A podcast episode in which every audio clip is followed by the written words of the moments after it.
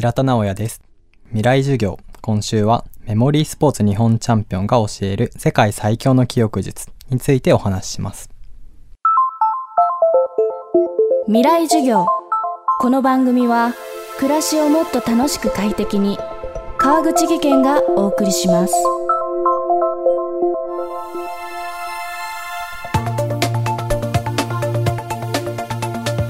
未来授業。今週の講師は記憶力を競うメモリースポーツの日本チャンピオン平田直也さんです。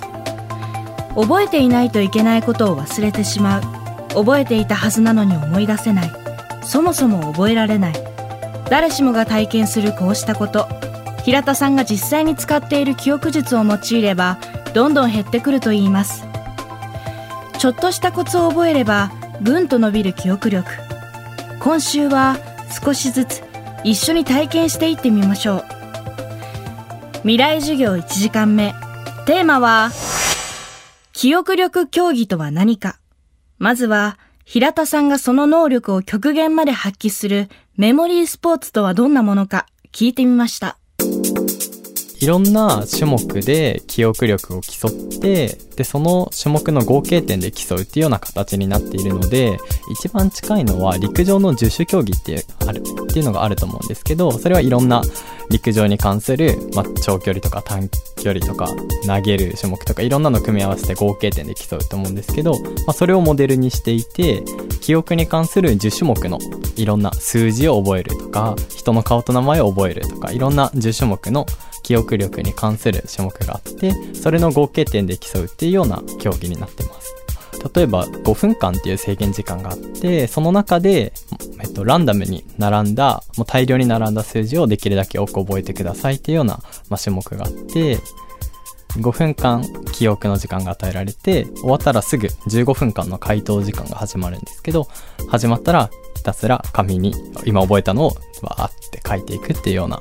流れになりますね。大体僕は250桁ぐらい5分間で覚えるっていうような、まあ、その規模感というかレベルですね。で、外国人の顔とその名前を覚えるっていうものであったり、あとはランダムに並んだ単語。その単語は日本語でできるんですけど、本当に何も関係ない単語が並んでるのを覚えたり、あとは一番花形の種目って言われてるのが、えっと、スピードカードっていう種目があるんですけど、トランプと1組ジョーカーを除いて52枚をシャッフルしてそれをできるだけ早く52枚の順番を全部覚えるっていう種目が一番人気の花形の種目でありますね。えっと得意なのは、えっと写真の順番を覚えるっていうのもあってそのイラストであったり写真の順番を5分間でできるだけ多く覚えるっていうのが一番得意で今日本記録を持ってます。5分間で250桁の数字を覚える想像を絶する能力の持ち主と思われる平田さんですが現在大学生の平田さんが本格的にメモリースポーツに取り組み始めたのは3年ほど前のことでした。数週間トレーニングをすれば大きく伸びるという記憶力。平田さんはどんな風に活用しているのでしょうか？鍛えて伸びる部分と伸びない部分があるっていうふうに思っていてでその記憶力競技で競う部分は完全に後からでも伸ばせる部分で競っているのでやればやるほどどんだけ年を重ねていったとしてもどんどん伸びていく部分になります。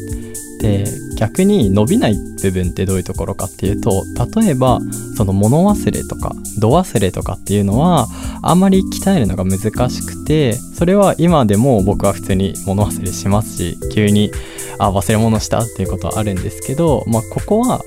あんま競技では競ってないのでこっちは鍛えられない部分になります。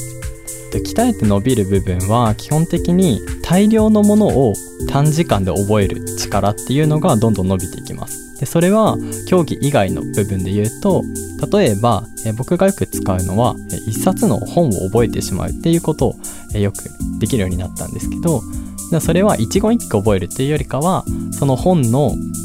に出てくる単語重要な単語とか太字になってる部分を順番に抜き出していくと大体1冊の本って50個とか多くても100個ぐらいの重要単語からなってるんですけどそれをまとめて覚えられるようになったのでそれを覚えてしまえば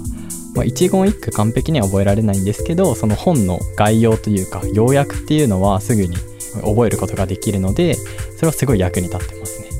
まあ、それは例えば学校のテストとかで言うとその教科書も丸々覚えることができてしまうので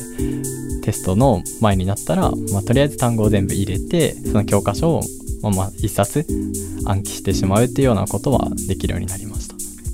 本の概要すら記憶できるようになるという記憶術。明日以降詳しくご紹介していきますがでは覚えたことをいつまでも記憶に留めることは可能なのでしょうか？復習をしないと,、えー、と忘れてしまいます。でそれはもうすごい仕方のないことでだいたい1日ぐらい経つともう半分ぐらいは忘れてしまってそのまま復習をしないともう1週間後とかになるとほとんど残ってないっていう状況になってしまうんですけどえ例えば長期記憶にしたいなって思った時はちゃんと1日後に復習してあげてまた3日後に復習してあげて1週間後に復習してあげてっていう風に初めのうちにちゃんと復習してあげるともうずっと何年も覚えてられるっていうような感じの、まあ、長期記憶になっていきます。未来授業。今週の講師はメモリースポーツ日本チャンピオンの平田直也さん。今日のテーマは記憶力競技とは何かでした。明日も平田直也さんの授業をお届けします。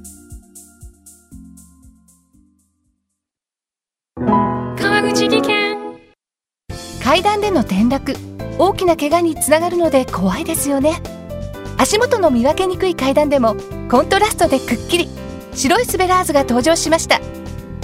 皆様の暮らしをもっと楽しく快適に。川口技研のスベラーズです。未来授業この番組は暮らしをもっと楽しく快適に川口技研がお送りしました。